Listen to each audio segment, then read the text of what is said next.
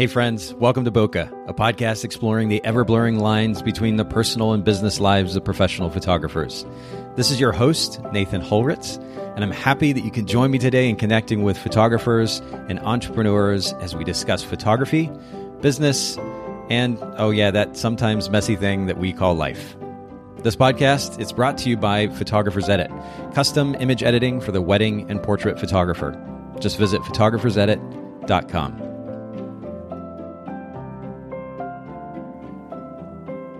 All right, Bokeh Podcast listeners, thanks so much for joining us for yet another episode. And I'm excited about today's conversation, first of all, because it's been a little while since I've recorded an interview for the Bokeh Podcast. But secondly, I have with me yet again a friend of mine, Sarah Wiley. Sarah was on the Bokeh Podcast in episode 171 with us before. She's joining us yet again. Sarah, you're one of the few photographers who have been on a second time, so count yourself honored. Woo!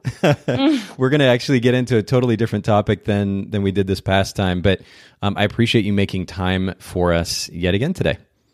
No problem. And the last time, and as we normally do with the Bokeh podcast, we start off with something called a technique for time. I know that you shared one last time, but talk to us a little bit more again about a way that you save time in your day to day workflow workflow um, in order to create space for yourself, in order to create freedom for yourself as an entrepreneur. Yeah. And so last time, since I talked to you, I know we discussed how bad I was previously about time management, and I was still learning how to do that since I'm relatively new to the business. Right. Yeah. So, um, not only have I been really adamant about outsourcing projects, but I actually got on the beautiful interwebs and started looking up different technique for time since we talked. And I tried to start implementing this thing called Pomodoro. It's it's it means tomato and it's a technique for time. Yes. And it's an app on your phone you can get and you essentially just set the timer for 25 minutes and focus on one task and then you earn a break after that. And then once you get four tomatoes, you can step away from the computer for a longer amount of time so that's actually been pretty helpful. So uh, this is something that we've talked about on the podcast before. I'm glad you bring it up because only a few photographers have mentioned it, and I think it's a really powerful technique that enables and encourages focused work. Right? Because it's easy. Yes. I mean, when I think about a a uh, that somebody who's going to a corporate office, let's just say, kind of that stereotypical picture, going to sit in a cubicle for eight hours a day the likelihood of that person spending maybe two to let's say three hours of that eight hours really getting good work done is maybe not even that high, right? So that's, and that's less than 50% of that eight hours. So the question, the big question mark is how can we as business owners, it's hard enough when we're going to work for somebody else to, to, to work consistently and work in a focused manner. Now we're working for ourselves and we have a lot of freedom and flexibility potentially. How do we make sure that we get stuff done and not just get stuff done, but do it in a way that's very, very focused where we're actually allocating mental resources, creative resources to the task at hand and doing a really, really great job. And I think this is a really great way to do it. It's giving very focused time, set everything else aside. Don't keep this, the social media open and the email open and whatever, but 25 minutes focused on whatever the task is. Uh, and then you get to take a break at the end. And I, and I think I think that's I mean it's you know hashtag first world problems right. We we, we work 25 minutes and we need a five minute break. But yeah. when it comes to workflow principles, I think it's actually extremely effective because our tendency is to work for hours on end potentially. Uh, but with you know like five minutes here and maybe 15 minutes there and then go scan facebook and then jump into email yep. and then we get back to the task at hand and um, so I, this is a really powerful technique. And did you say you downloaded an app called Pom- Pomodoro? Yes, I did. And that's so funny you mentioned that because the one thing I notice about myself, and I know a lot of my photographer friends have this same exact problem. So I'll sit at my desk and I will forget to eat and I won't do, I essentially won't be moving. I'll be sitting here, but I'm doing so much social media and scrolling that once I actually open like Lightroom to edit, I'll notice I'm editing like 20 photos, but I'm sitting in front of the computer for eight hours. Yes. So that app has helped a ton. Well, and, and I think this is something that I, would venture that even most photographers do. I mean, you, you regularly see on Facebook people talk about uh, or they'll ask, "Hey, what what's a favorite show? I want to watch a show while I'm editing photos exactly. tonight." The, the multi the tendency to multitask is pretty rampant and and pretty commonplace. And while it may feel nice to be able to to kind of watch a show in the background while you're also editing, the reality is you're probably taking two, three, four, five times as long to get that particular thing done. Uh, when the reality is you could you could allocate a fraction of that time as long as you gave it focus allocate a fraction of that time, get the work done, and then go enjoy watching a show or go spend time with people that you enjoy spending time with or whatever the case may be. But it, it's all about focus. And I love working in, in focused short bits of time. And uh, so this is really, really great. I don't mean to, to kind of belabor this point uh, too long, but for those of you who need help with this, it's a really, really powerful concept do a quick Google search, and we'll link to uh, both the app and and maybe a quick uh, Wikipedia article in the show notes at bokehpodcast.com, B O K E H podcast.com. Uh, for so that you can better understand what this principle is about. But there are a number of apps actually in the App Store. In fact, I just downloaded one the other day called Focus, and uh, I'm, I'm a kind of a stickler for design. I like apps that are well designed and, and relatively minimalist. And uh, Focus is another good one that implements that Pomodoro technique. And uh, we'll link to that in the show notes as well. By the way, Sarah, you mentioned going online and searching for resources that would kind of give you ideas for saving time. I'll mention to our listeners that bokehpodcast.com, uh, Haley edits our podcast, also posts the show notes from each of the podcast episodes. And she posts the techniques for time for all of our guests in the show notes of all the episodes that we've done, and um, we've we've been doing this now for quite some time. We've got close to 180 episodes or so, so there is a lot of helpful information for those of you listening in. Make sure you go to the show notes. Um, you can get a summary of the episodes. You can get the kind of the primary talking points, including the techniques for time. It's a really really great resource. All right. I, I, talked way too much in that first point. Sarah, I really appreciate you sharing your technique for time today. Let's jump to the next question. And again, I asked you in the first episode when we had you on in episode 171 uh, about the one of the toughest lessons that you've learned as a business owner and i'm curious maybe if you would share another one so that our listeners especially those who are new in the business might be able to avoid making the same mistake so, one of the ones that I'm currently teaching myself a lot about is how to take criticism. And this goes for the photography community, to your clients, to guests, and everything of that sort. And I mean, the main thing I'll say about this is that not every single client is going to be happy.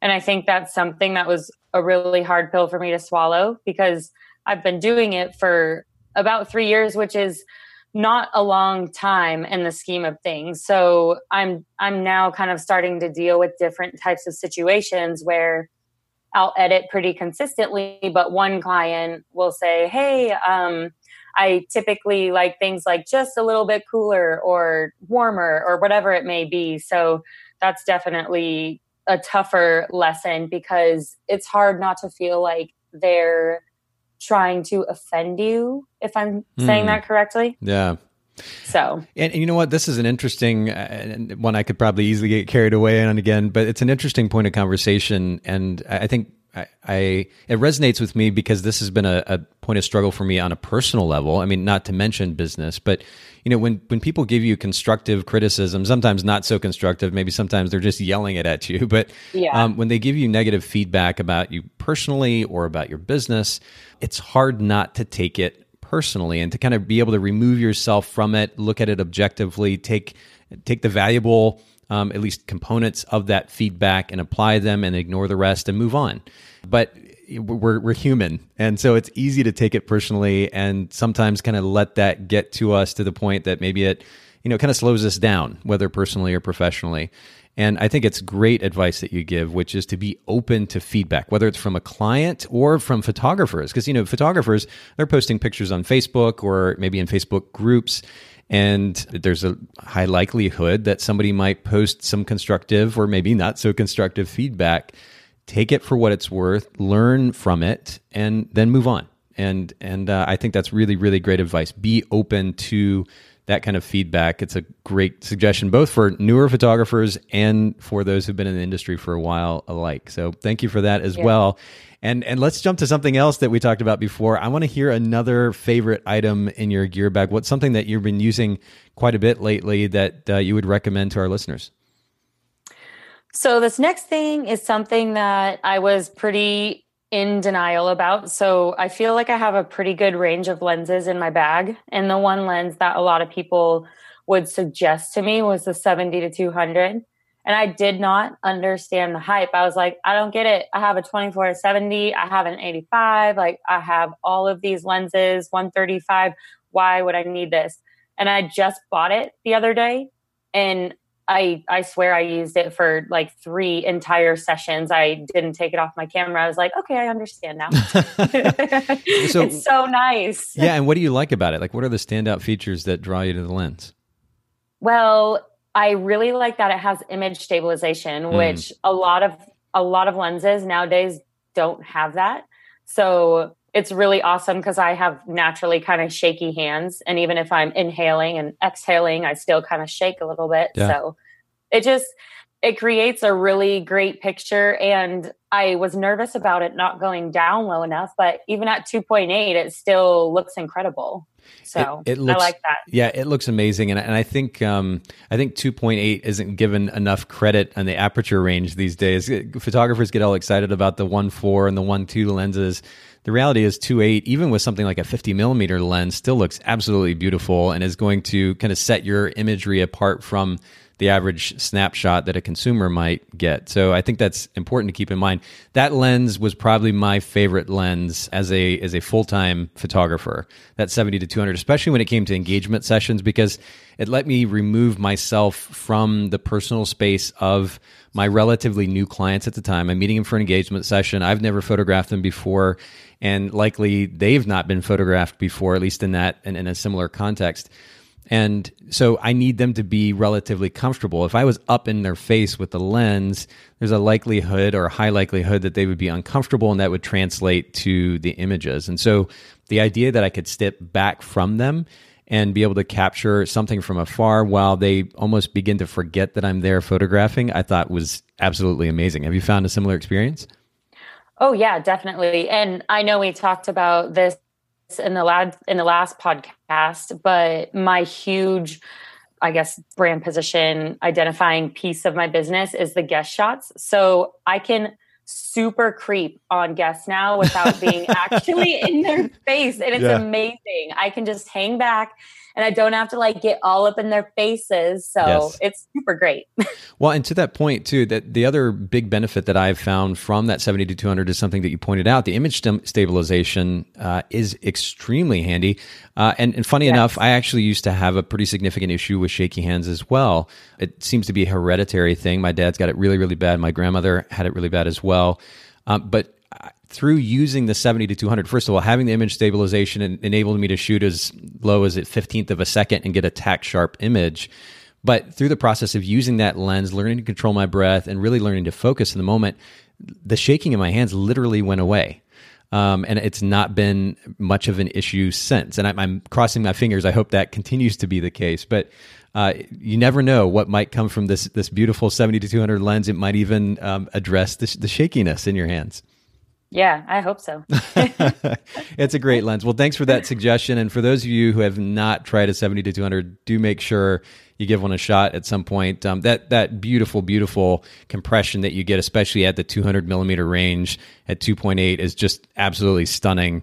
And of course, being able to reach in without getting in your client's personal space is great as well.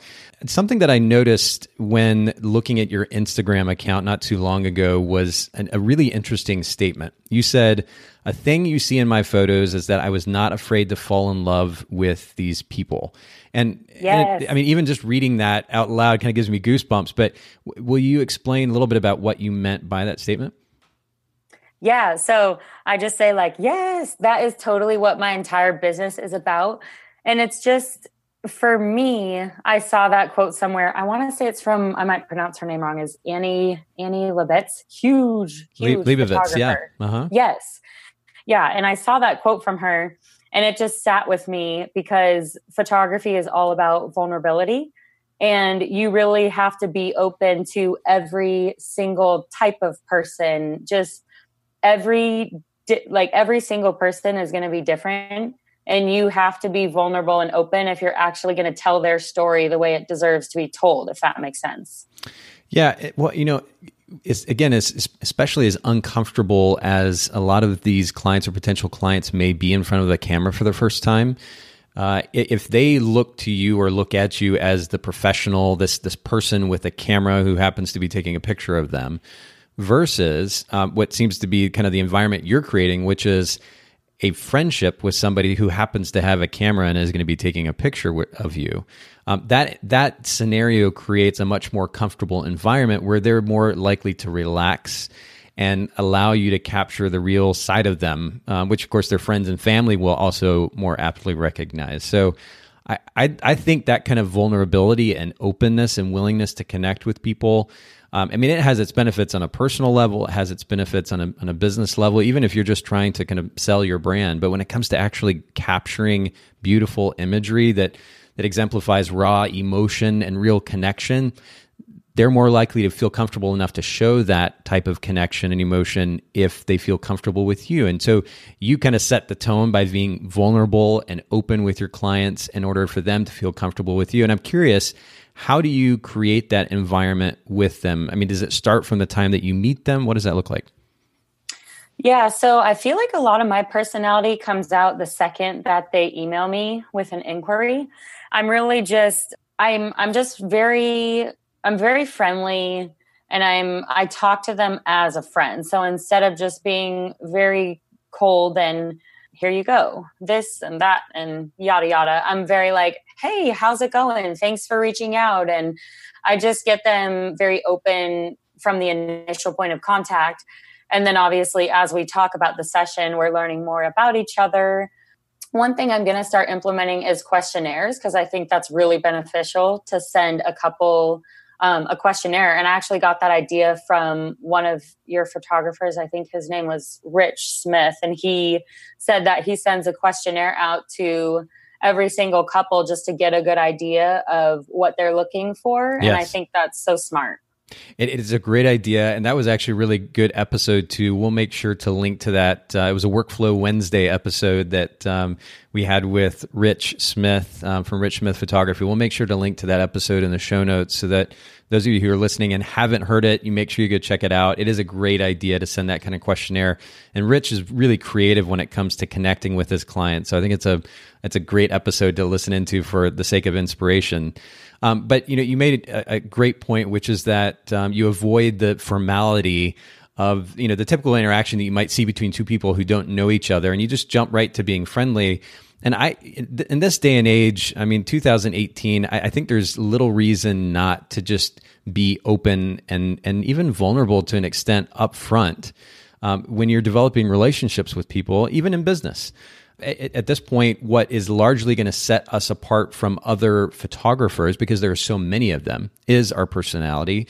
So your willingness to open up, to be vulnerable, to connect with them on, on a deeper personal level is going to make a, a big impact. And then, as I mentioned earlier, it's going to translate to more comfortability for the client when it comes to photographing them. That translates to the images. So I think it's a great thing. Let's let's just put ourselves out there, and if there are insecurities on our part, I say this for myself and, and all of those listening in as well if there are insecurities that are keeping you from being open and vulnerable, again, whether it's on a personal level or on a professional level, address those, get to the root of those, what's causing that, and um, and then move on from that because there is nothing like even just a simple interaction. I, I love when I get to travel, being in an airport or on an airplane, and getting to connect with somebody who I may not ever see again, and yet I have this beautiful, beautiful conversation with them because I was willing to open up and connect with them. And yeah. uh, I, I, think if, if we're willing to set our insecurities aside or address our insecurities for the sake of uh, being able to open up, uh, we'll, we'll experience incredible reward on multiple levels. It'll be more than worth it. So uh, that's, again, a great point, And I appreciate you sharing your, your thoughts on that quote.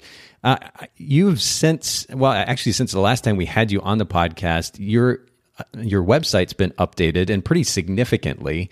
And I'd love for you to kind of chat about both the changes that you made, but then also the reasoning behind those changes, if you don't mind.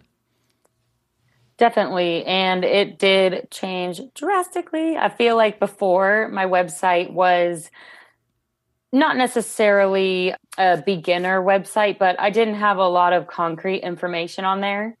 And going through my rebranding process, I just really wanted to make a portal for clients and photographers. And I wanted to give so much information.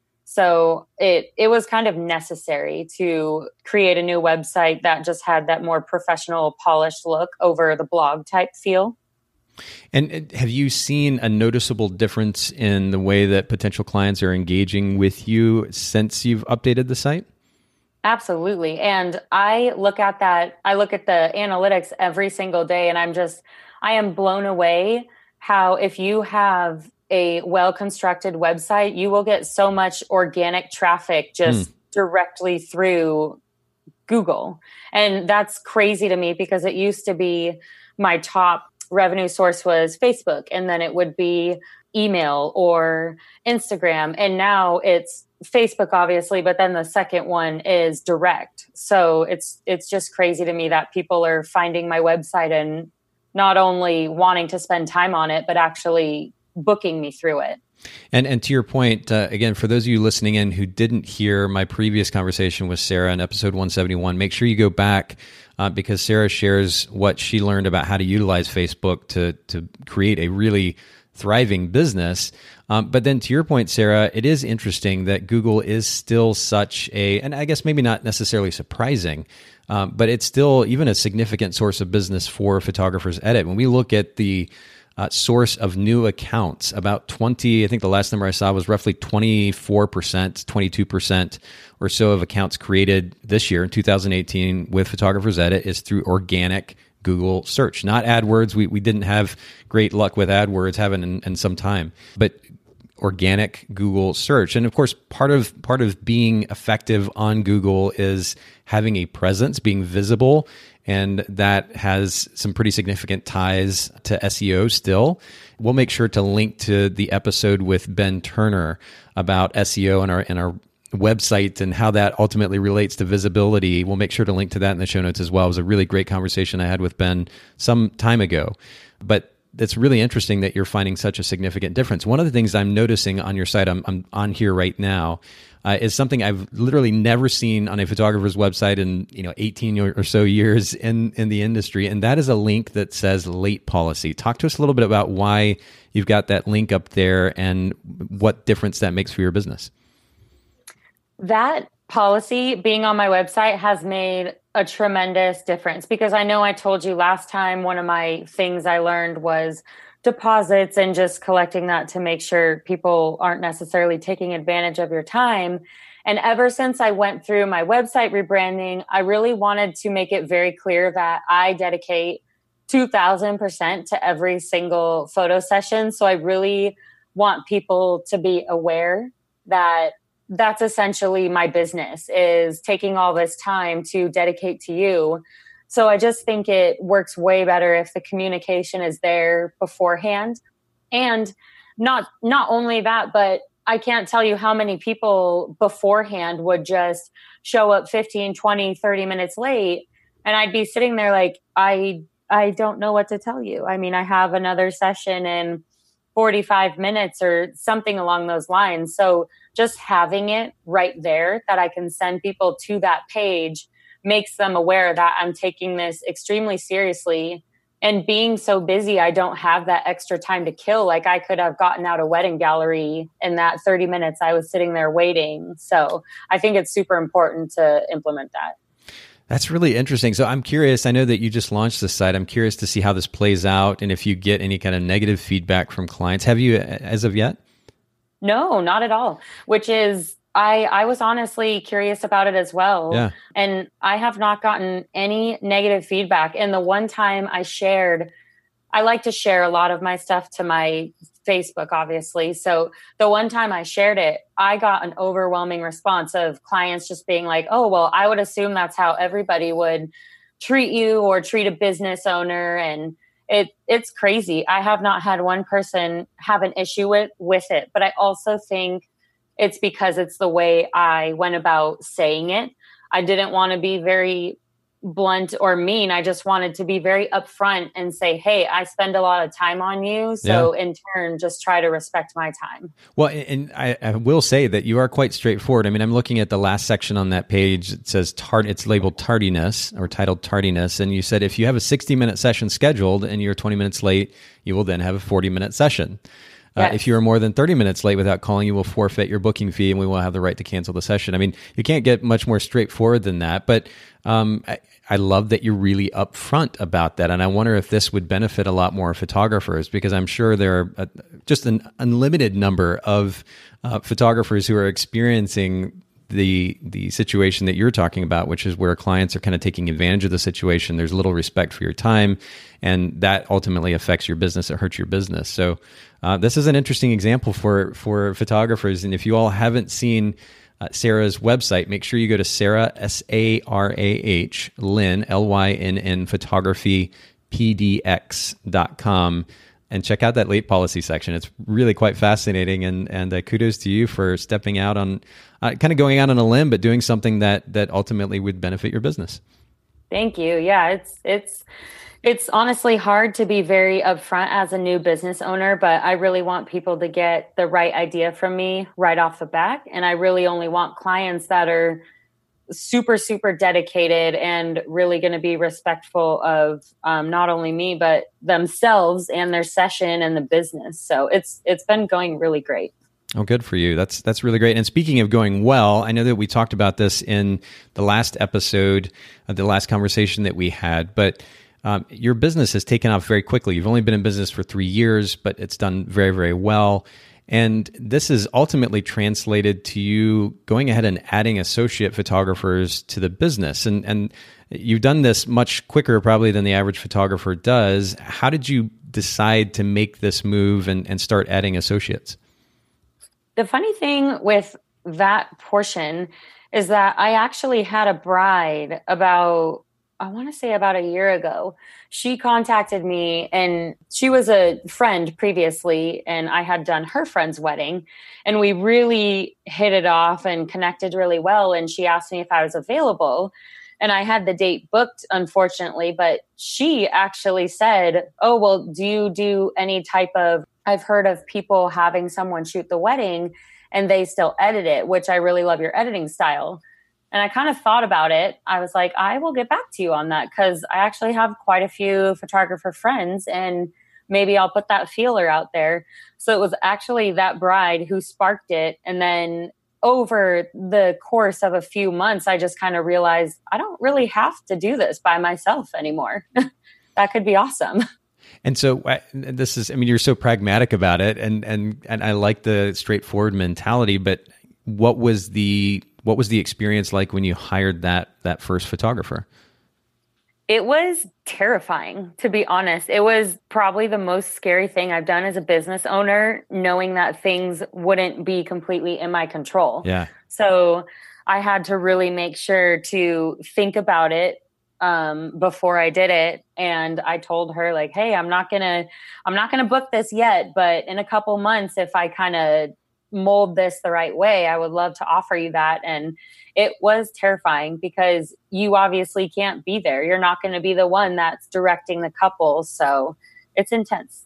well, and, and, you know, this is an interesting point of conversation yet again when it comes to being an entrepreneur, running a business, and ultimately and hopefully, um, most, if not all of our listeners are going to develop their business and their own personal business sense to the extent that they will then put themselves in the position of being a CEO, of being a manager, and delegating work in one form or another to either others in house or maybe third party companies, like, of course, photographers edit. But when it comes to delegating work outside of yourself, uh, there is a natural fear that things aren't going to be done the exact same way. So, there, there are really two main concepts to be considered there. One is that it's okay that this person or these people can't match what you do 100%. Nobody can be 100% you. And a slight bit of compromise in that process is, is okay. But then, along with that, it's extremely important to communicate in great, great detail what it is that you're looking for. And th- this is something, honestly, that we see a lot with photographers edit the process of delegating something like editing, which is so personal to someone else. Um, it certainly, first of all, can be nerve wracking, but then that process itself cannot go smoothly unless you take the time to communicate in detail uh, and and really I would say structure as well, not just detail, but in an organized manner. It's really, really important to communicate the information associated with that particular task or set of tasks so that the person that you're handing this work off to can repeat that process effectively.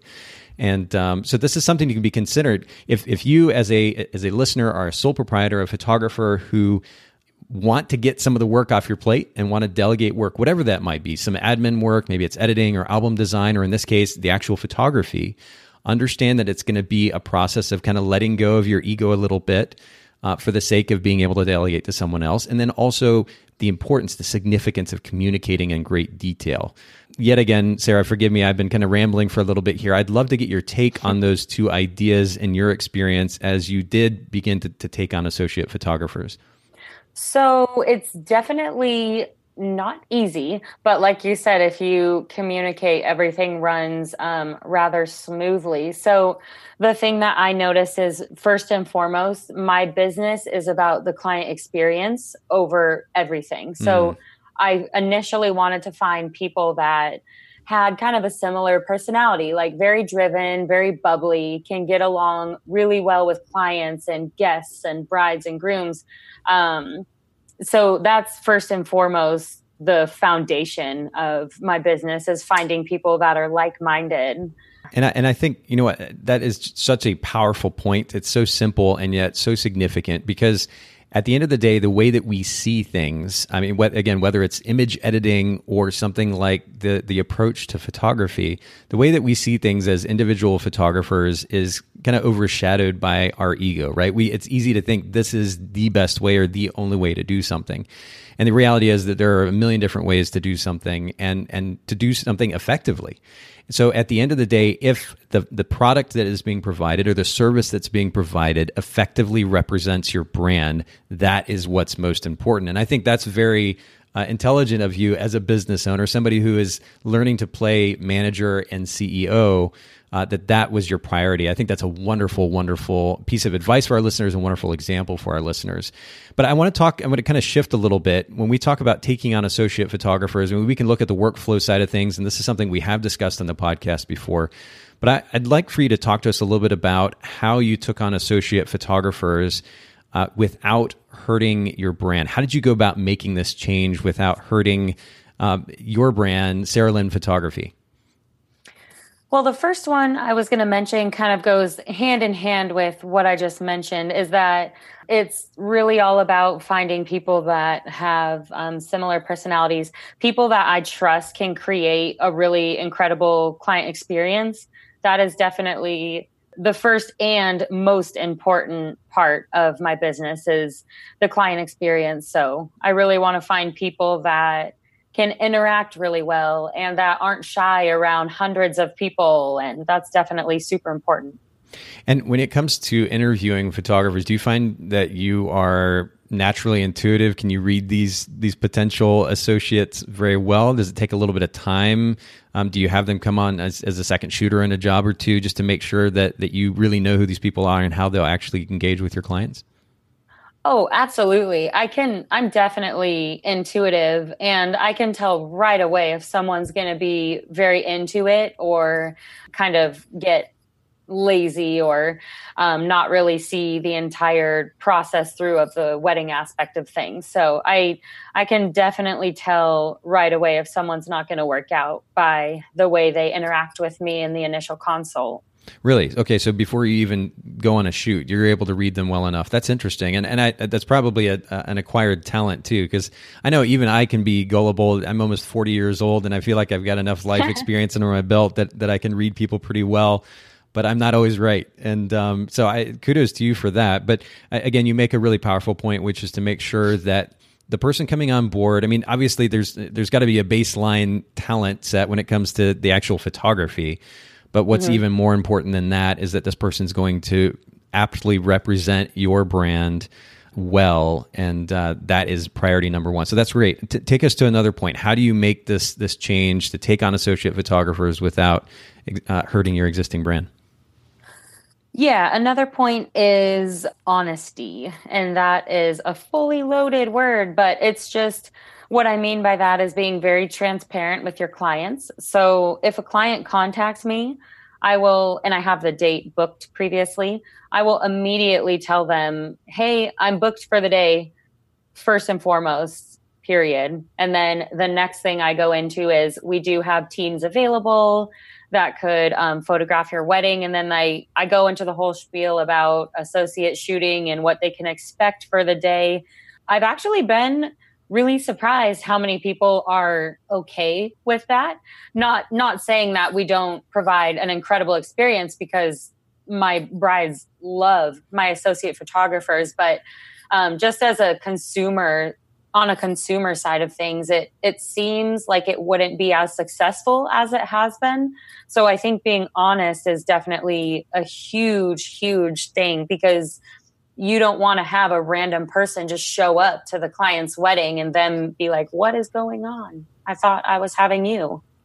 Yeah. And so when they actually go to book you, um, Sarah Lynn Photography, do they, is there any indication that, that you are working with associate photographers or if there's a date available, you have a calendar, are they able to see whether or not it's you that's available versus your associates? So I'm in the works of figuring the calendar portion of things out. I actually wanted to look a little bit into Calendly, the thing that you use, Calendly. Yeah. Uh-huh. I might be saying that wrong, but um, yeah. So as soon as they, it all comes after the client reaches out initially. So when they inquire about the date, I will tell them if I have it avail- available, and if I don't, if I do have it available, I obviously go through um, my welcome spiel and get all that situated. But if I don't, I tell them what teams are available. And I think I, since my rebranding, I have done a very good job of letting people know um, that I am a brand now. Like I'm not just me. I I speak a lot like we now. So I don't say I have this available or I've been doing this. I'm I'm really good about verbiage. So I try to say, this is what we're up to. Like, click here to see our team and our recent journey. And when you do you actually meet with clients usually before the wedding? And if so, and an associate photographer is booked, are they meeting with that client before the wedding? Yeah, so I actually, in um, the next portion, I kind of go over this a little bit, but so I actually see the entire process through. The only thing that my associate is responsible for is showing up to photograph the wedding. And I've found that it's a consistency thing that I like doing that. So I really like to be the person that they stay in contact with up until the day of, and okay. then I'm the one who finishes it off. Wow, that's that's really interesting. Well, it, it, certainly shows the commitment to your brand and and um, speaks loudly, I'm sure, to why you've seen so much success. But uh, you mentioned finding using a system uh, in order to to be able to book clients, and then of course make the option of an associate uh, available. And I'm not sure. I wish I, I, knew this off the bat. I know that we've talked about a variety of CRMs, ShootQ, um, ShootFlow, HoneyBook, and and so forth that enable you to be able to book clients. And uh, I don't know if some of those systems have that ability built in to be able to add an associate and they can choose from an available associate. I think that'd be a great feature if it doesn't already exist. Uh, you yeah. mentioned Calendly. Calendly is something that I would certainly recommend to our listeners as a really great tool, at least for scheduling appointments. It, it minimizes the need for back and forth. You're able to sh- share a calendar with whoever it is that you're communicating with. They can pick an available time slot on an available date and schedule something with you. And that it really is so uh, helpful and creating a more efficient workflow. So we'll make sure to link to that in the show notes as well. But do you have a, another point or idea when it comes to making this change in your business, taking on associate photographers without hurting your existing brand? Any other thoughts to add to to that? Yeah, and that was kind of what I stumbled onto on the second point, but it's just being consistency. And that as an entity has really helped my brand overall. So, like I mentioned, I'll handle the communication, the engagement sessions, I'll help with the timeline. They just show up, photograph the wedding, unless if I have a client that wants to meet the photographer, I have no problem with that. And we can set up a consult or a Skype interview just so they can meet them face to face because I would never expect someone to go through with a wedding being uncomfortable, not knowing who's going to show up for their wedding. So it's just, it's really just consistency, making sure that I'm there for the entire process and then editing the entire wedding afterwards. So that seems to make it more successful. And so we talked a little bit about the significance of communication earlier, and more specifically, communicating in detail. Uh, this is so, so important when it comes to delegating anything associated with your business, but especially if you're taking on associate photographers. So, I'd love for you to talk to us a little bit about some of the ideas that drive the training um, that you give your associate photographers in order to represent your band accurately. Can you talk to us a little bit about uh, what that looks like, both when it comes to shooting style as well as how they interact with customers? Yeah, and it's it's definitely still a work in progress. I think it always will be, but I've found a few things that seem to work better. Um, the first one being that kind of like I hit on before, I have to find first and foremost someone who has not only a similar personality, but a similar style to me. That way I'm not needing to ask, I'm not having to ask them to go too far off track from what they normally shoot. I don't have a problem doing that if they're interested enough in the business aspect and want to join the team. But if they have a similar style, it's going to make it easier for me to edit the raw images. So that's really important for me. And when you talk about finding a similar shooting style, how are you able to gauge that? Because you know it's one thing to to look at somebody's portfolio on their website, and that's only a tiny fraction of the images that they may have photographed. How are you able to accurately gauge their shooting style? So for me personally, and I really get into this um, when I talk more into depth with them, but initially I I tend to gravitate towards people that don't necessarily shoot um, film style. Not that it's not beautiful, because I wish I could shoot more film style work. It's incredible, but they tend to shoot a little bit more overexposed because they are getting that developed. So that normally doesn't edit entirely like my work. I can obviously take a raw image and do anything to it. I could make it light, I could make it dark, but having someone that has a really middle ground that kind of edits a little bit more similar or even a little bit darker normally works out better for me as opposed to um, bringing down the photo and needing to under kind of bring the exposure down. So, but are you able to gauge that just simply through their portfolio? How, how are you? I want to kind of focus on this this idea of a shooting style. How are you able to actually gauge what that style is? How do you know if their tendency is to shoot with more of a film approach versus not? Um, how do you know that when they go out with one of your clients that they're going to photograph in a way that accurately represents your brand? And are you giving them specific feedback? For example, when you see those images come back, how are you able to, to kind of proactively make sure that that style represents your brand? Yeah, absolutely. And that kind of goes into the second portion. So, whether they could have the most beautiful portfolio, but no matter if they photograph 600 weddings or six weddings, I still, even if I love someone and they're super great, I still will have them shadow me and come along with me to one of my weddings just so I can see the way they interact. I can see kind of what they're doing. If they spend a lot of time with details as opposed to guest shots. And that's really beneficial for me to gauge if they're going to be um, success, successful on my team.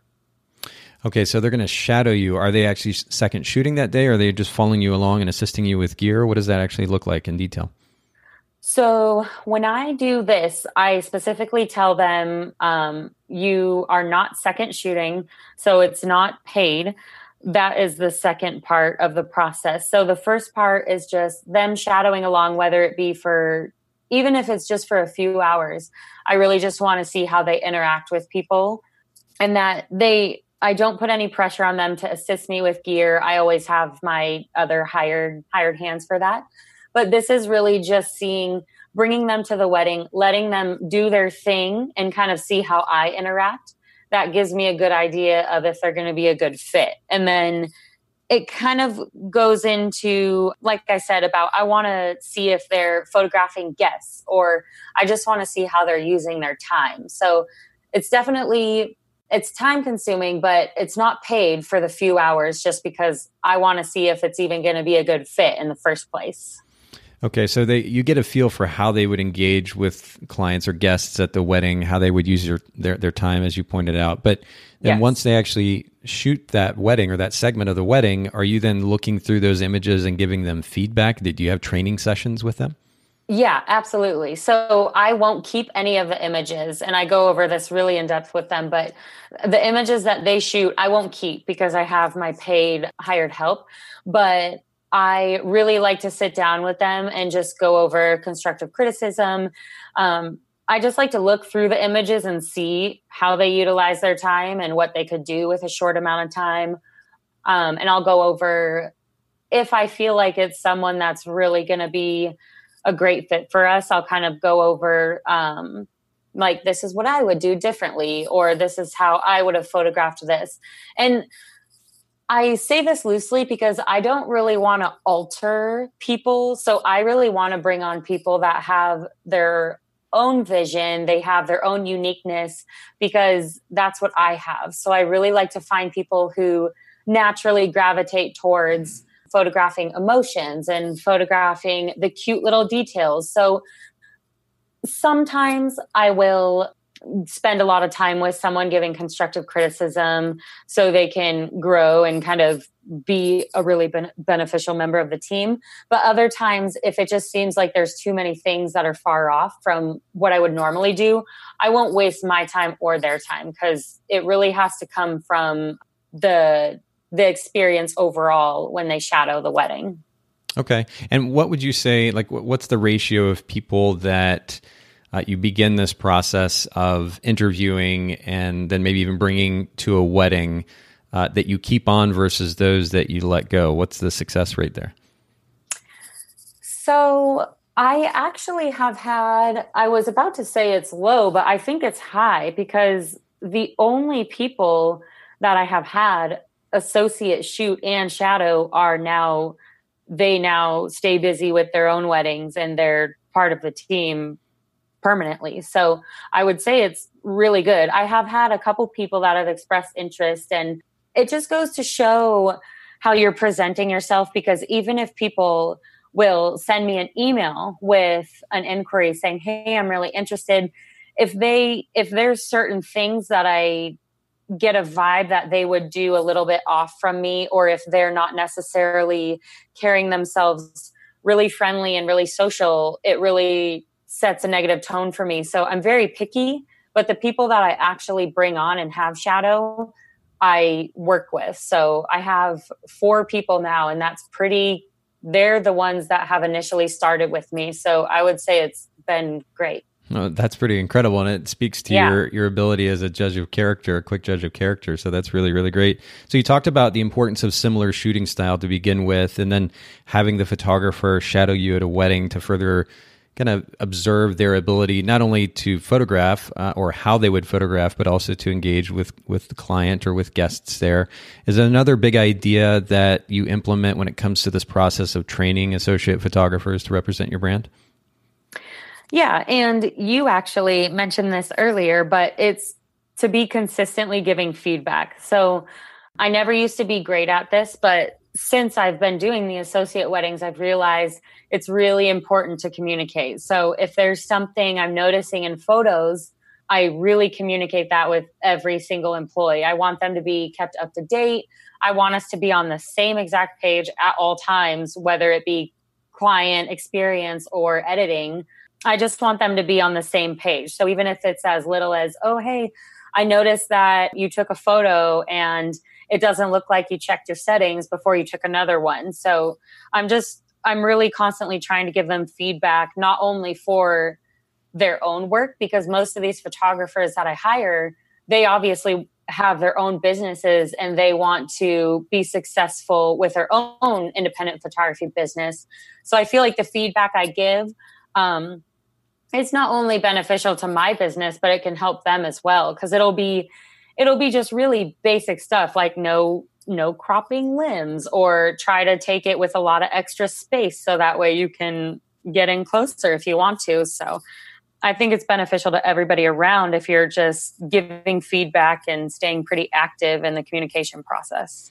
Yeah, and, and, that really is so important. And I know I stressed this earlier, but I'm going to reiterate it again because it can't be said enough. When it comes to running a business uh, in such a way that you're not being kind of run by the business, but you're actually running the business, you're the one that is managing it, overseeing it, and ultimately delegating you can't you almost can't communicate uh, enough right? It, yeah. it is so so important to understand the significance of communication in detail.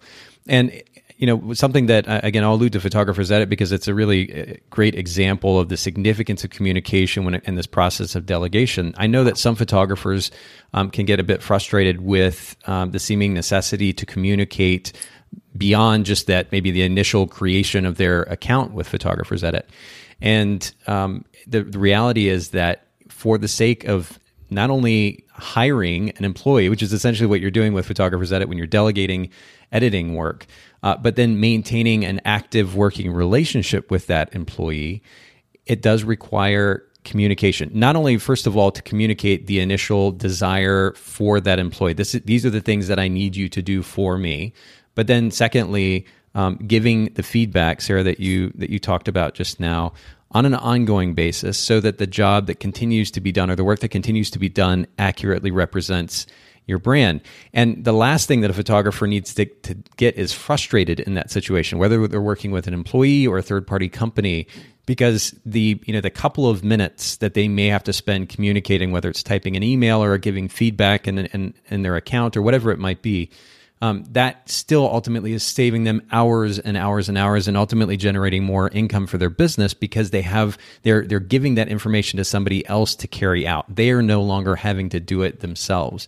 So the trade-off of a few minutes of communication is more than worth that small investment in time and energy because of the end benefit to their brand uh, so I, am glad that you ended on this point, and, and that is again the significance of communication, communication in detail. You cannot expect your employee, whether it's a contract employee or somebody that, that's working for you in house, to read your mind. You have to communicate in detail with them, manage expectations, and and ultimately avoid getting frustrated with that process of communication because it's absolutely necessary uh, for the sake of managing employees or third party contractors and, and ultimately growing your business. And, and I'm glad that, uh, that you make that point, Sarah. Do you have anything else that you want to add kind of as, as we close out here today? This has been a good food for thought when it comes to this idea of bringing on associate photographers. Yeah, I mean, I I guess the only other thing I could say is just be patient because you're you're essentially dealing with other people's feelings and even though you have to be very upfront for your business side of things, you also have to be respectful. So I just think it's a learning process for all involved and communication is key and just be patient whether it be waiting for the client to decide if this is something that's going to be right for them or if it's giving feedback and learning how to deal with um, uh, people that don't necessarily want or take the feedback well so patience is key and it's just always going to be a learning experience. I'm still learning. Hey, same here, and I've been in, in the industry now for close to twenty years, so it's it's a great reminder, and I appreciate um, that that advice. Where can our listeners find you online? I know we mentioned your website briefly, but if you'll mention that again, as well as um, where they can find you on social media. Yeah, so it's just um, www.sarahlynnphotographypdx.com. And then Instagram is instagram.com slash Sarah Lynn Photography PDX. And Facebook, which I said wrong last time because I swear I know my own links. Facebook is facebook.com slash photography by Sarah Lynn. Wonderful. And we'll link to those in the show notes. Again, for those of you listening in, make sure you take advantage of the show notes, not only for this episode, but the others. Um, Haley does a really great job of consolidating information from these conversations. If you just go to Bokeh, B O K E H podcast.com, you can see the show notes there. Uh, you'll see the links from today's conversation there as well. Thank you again, Sarah, for making time for the Bokeh podcast. Thank you. Thanks so much for listening to the Bokeh Podcast today. Will you let us know what you think by leaving a review of the podcast in iTunes or maybe in the Apple Podcast app? And I'd love to hear from you personally with your thoughts about the podcast, maybe suggestions about future topics and guests for the show. My direct email is nathan at photographersedit.com. The Bokeh Podcast is brought to you by Photographers Edit, custom image editing for the wedding and portrait photographer. Just visit photographersedit.com.